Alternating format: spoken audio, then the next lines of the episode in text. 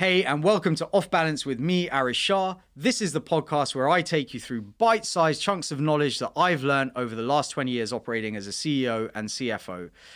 You ready? Let's get to it.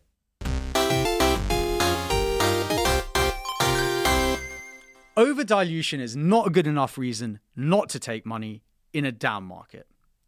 Okay, let's get real for a second. The last few years leading up to 2022 have been absolutely insane in the venture world.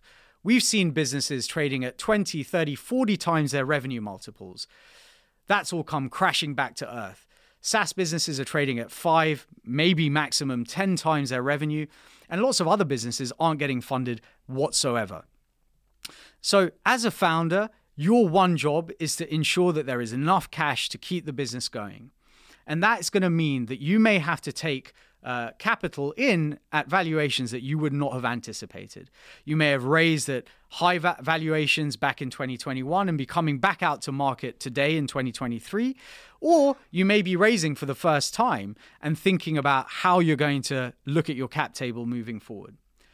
The reality is that dilution can be fixed further down the track.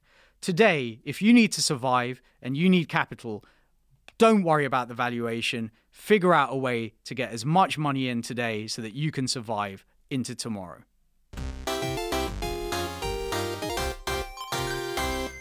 There we go. Hit me up in my DMs on LinkedIn or Twitter if you've got any questions. Otherwise, let's get back to building.